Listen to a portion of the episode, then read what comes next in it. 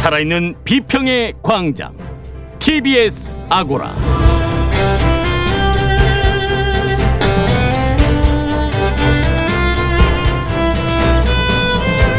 안녕하세요. TBS 아고라 송현주입니다.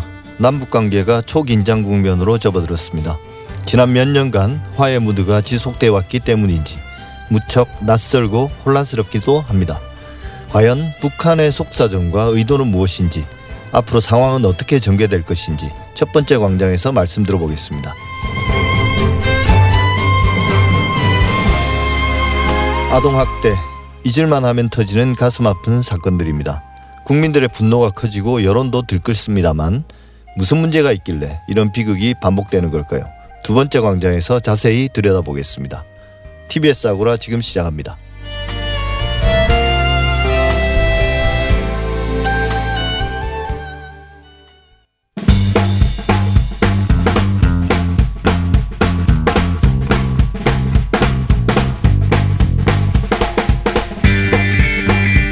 빅데이터 세상 오늘도 제 옆에는 전민기 한국인사이트 연구소 팀장 나와 있습니다. 어서 오십시오. 네, 반갑습니다. 전민기입니다. 예, 오랜만에 뵙습니다. 네, 그러게요. 예.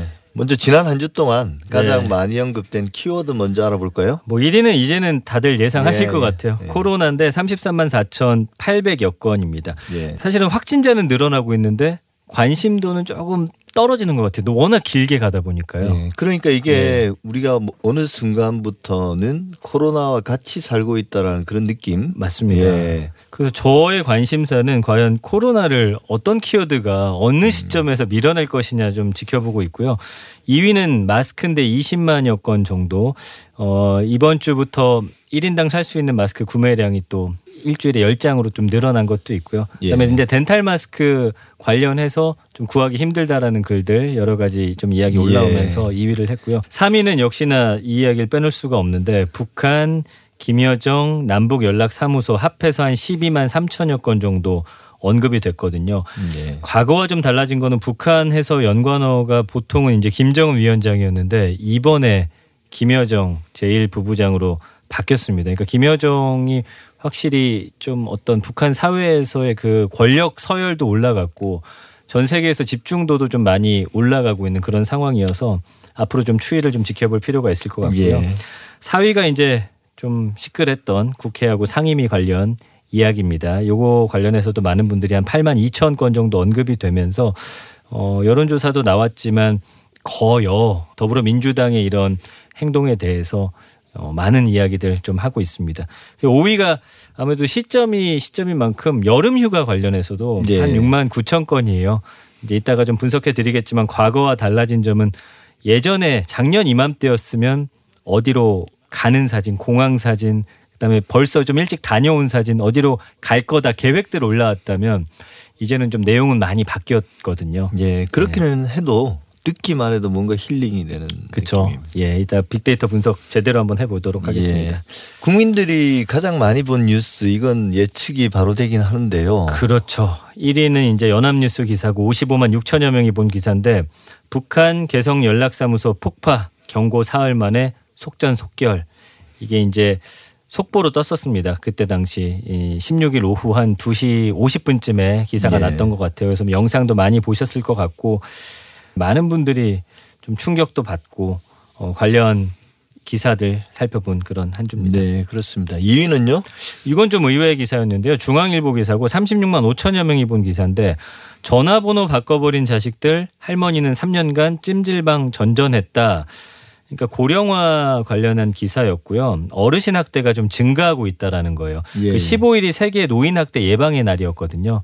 그때 이제 서울시가 발표한 보고서 내용이 많은 분들이 보셨더라고요. 그래서 2005년에는 서울 지역 노인 학대 건수가 한 590건이었는데 지난해는 1963건으로 늘어났다라는 것이고요. 예. 충격적인 건 이제 어르신 학대한 사람은 가족이 89.1%, 아들이 37.2%, 배우자 35.4%, 딸 11.9% 순으로 가족에 의한 학대가 많았다.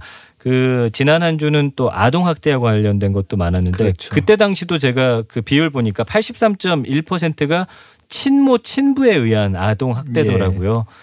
그러니까 참 가족 간의 어떤 관계도 좀 깨지고 있지 않나 좀 그런 안타까운 마음이 드네요. 사실 이게 뭐 가족이 아니면 누가 뭐 다른 이웃집 노인을 학대하겠습니까? 그건 요즘 맞아요. 세상에 예, 그죠? 예. 근데 이게 어떤 고령화의 어떤 어두운 면이기도 하고 네네. 또 우리 사회 이제 가족에 대한 가치관의 급격한 변화 이런 게 맞물리면서 이런 일이 계속 발생하는 건데요. 네. 나중에 좀 더 깊이 있게 다뤄보겠습니다.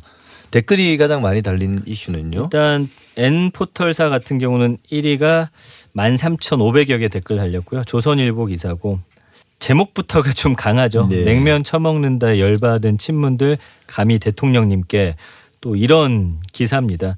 그러니까 북한 정권이 열흘 넘게 우리 정부에 대한 위협과 막말 쏟아냈죠. 그때 당시 이제 옥류관 주방장까지 이렇게 막말을 퍼부은 것에 대해서 이제 많은 댓글들이 나오는데 이건 포털사마다 좀 다르더라고요. N 포털사 같은 경우는 여기에 대해서 오히려 문재인 대통령을 조금 비판하고 비난하는 그런 댓글들이 상당히 많았고요. 다른 포털사는 좀 상반된 내용의 댓글이 달리는 그런 내용이었고요. 예. 근데 예. 거기서 친문이 왜 나올까요? 이거를 또 기사 자체를 또 이렇게 썼다라는 예. 것도. 근데 이 그럼- 댓글을 단 사람들을 한명 예. 한명 친문으로 규정을 어떻게 질 수 있는지에 대한 사실 문제 의식도 좀 있는 것 같아요. 네. 본인들이 사실은 어떻게 보면 입힌 거거든요. 자기들은 안 그러니까 그렇게 그럴 수 자기들은 있습니다. 예. 그러기에 대해서 전혀 이제 분노하거나 네. 감정 동요가 네. 긍정적인 감정이 있었던 모양입니다. 맞습니다. 여기에 연계가 된 바로 다음 기사가 또 댓글이 두 번째로 많이 달렸는데 역시나 조선일보 기사고요. 8천여 개 댓글. 북의 돈 넘은 막말. 문재인 역대 대통령들보다 훨씬 멍청이. 참 입에 담기도 힘든 말들인데 어쨌든 좀 자극적인 워딩으로 많은 사람들이 클릭해 들어갔고 내용을 본 이후에 댓글까지 좀 단 그런 기사였고요. 예. 디사 포털 같은 경우는 1위가 한 1,600여 개의 댓글이 달린 건데 이것도 똑같은 그 내용입니다. 중앙일보 기사고 역시나 뭐 먹을 때는 요사 떨더니 평화 상징 평양 냉면의 독한 변신이다. 여기에서는 이제 문재인 대통령을 좀 옹호하면서 북한의 이런 발언에 대해서 좀 강력히 비판하는 댓글이 예. 이쪽에는 거의 90% 이상이 달렸습니다. 예. 사실 뭐 그 북한이 어떤 남북 관계가 경색됐을 때 이런 네. 험한 말들을 쏟아낸 건 이제 하루 이틀은 아닌데 그렇죠. 언론도 마찬가지로 이런 자극적인 말들을 받아 쓰는 게 이게 북한뿐만 아니라 모든 면에서 네네. 습성이긴 한데요. 이런 게 이제 결국은 남북 간의 그런 감정적인 대립을 네. 오히려 부추기게 되니까 좀 자중해야 되지 않을까 싶습니다. 이 말. 자체가 예. 어 말은 험하지만 그게 음. 큰 의미 있는 말은 아니잖아요. 그리고 그 주방장의 발언이라는 게 사실 어떤 의미를 지니는지 네. 국민들로서는 좀 판단하기도 어렵거든요. 예. 그렇죠. 2위는 만 400여 개 댓글 달렸고요. 연합뉴스 어, 보도입니다. 문 대통령 확고한 원칙 깬 북의 강력 대응 평화구상 시계 제로라는 것입니다. 이제 문재인 대통령이 청사 폭파한 북한을 향해서 또 메시지를 발신했다라는 내용인데 이것도 사실은 다음 날 보니까 신문사마다 좀 주장이 약간씩 달라요. 그래서 어떤 데에서는 문 대통령이 이제 강하게 발언했다. 또 다른 쪽에서는 그렇지만 문재인 대통령이 북한을 좀 어느 정도 감싸는 듯한 발언한 거를 또 워딩으로 땄기 때문에 네. 이것도 국민들이 좀 세세히 살펴볼 필요가 있겠다 생각을 해봤습니다. 네, 이번엔 최근에 이슈가 되고 있는 키워드를 빅데이터로 분석해 보죠. 네.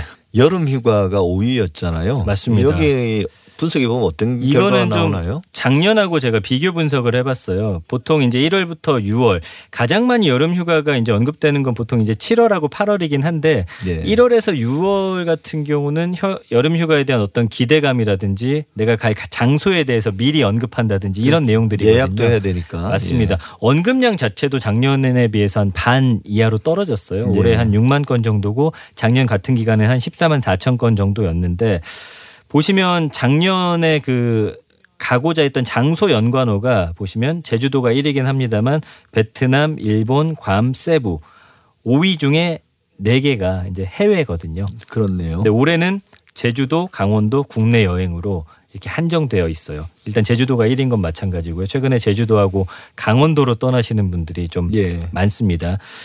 그리고 연관어 보면은 코로나가 2위라는 게 좀 달라진 점이죠. 코로나 때문에 여름 휴가를 어떻게 결정해야 될지 좀 많이들 고민하고 계신 것 같습니다.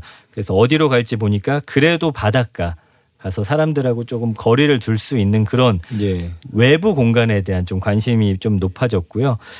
작년 연관어 같은 경우는 역시나 해외 관련 단어들이 많았어요. 해외나 해외 여행, 호텔, 리조트, 공항, 쇼핑 뭐 이런 단어들이었다면 올해는 바다, 날씨, 수영, 집, 하루.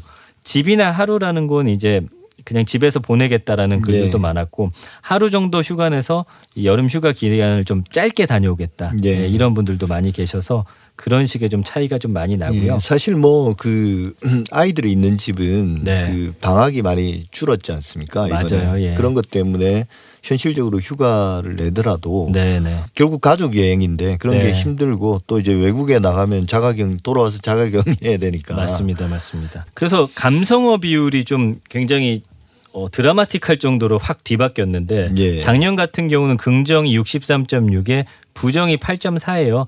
그나마 8.4도 뭐 덥다, 힘들다, 비싸다 정도였는데 이제는 여름 휴가를 계획하면서도 어느 정도 좀 압박을 받고 있다는 게 느껴진 게 긍부정 비율이 34.3 대 43.7로 일단은 부정 감성어가 여름 휴가인데 높다라는 게 좀 흥미롭고요. 보면은 조심스럽다, 위기 어렵다, 스트레스 쌓이다. 예. 그러니까 안 가기도 뭐하고 관련이 또 신경 써야 될 게 많고 그렇죠. 여러 면에서 좀 스트레스를 받고 계시다라는 게 데이터 상에서 읽혀지고 있습니다. 예. 끝으로 SNS 가장 많이 퍼나른 뉴스 정리하고 넘어갈까요? 네, 한겨레 기사고요. 2,530여 건 정도 퍼날라진 뉴스인데 N번방 유사 범죄 줄줄이 감형해 준 법원 들끓는 비난 여론이라는 겁니다. 지금 사실은 다른 이슈들이 워낙 많다 보니까 네. N번방 판결과 관련해서는 조금 뒤로 좀 밀리는 그런 모습이다 보니까 이거를 좀 더 많은 분들이 봐줬으면 해서 좀 이렇게 퍼날라지고 있고요. 특히나 법원이 N번방 사건을 빼닮은 어떤 범죄를 저지른 피고인들한테 항소심에서 감형을 해준 사례가 최근에 드러나고 있다라는 거예요.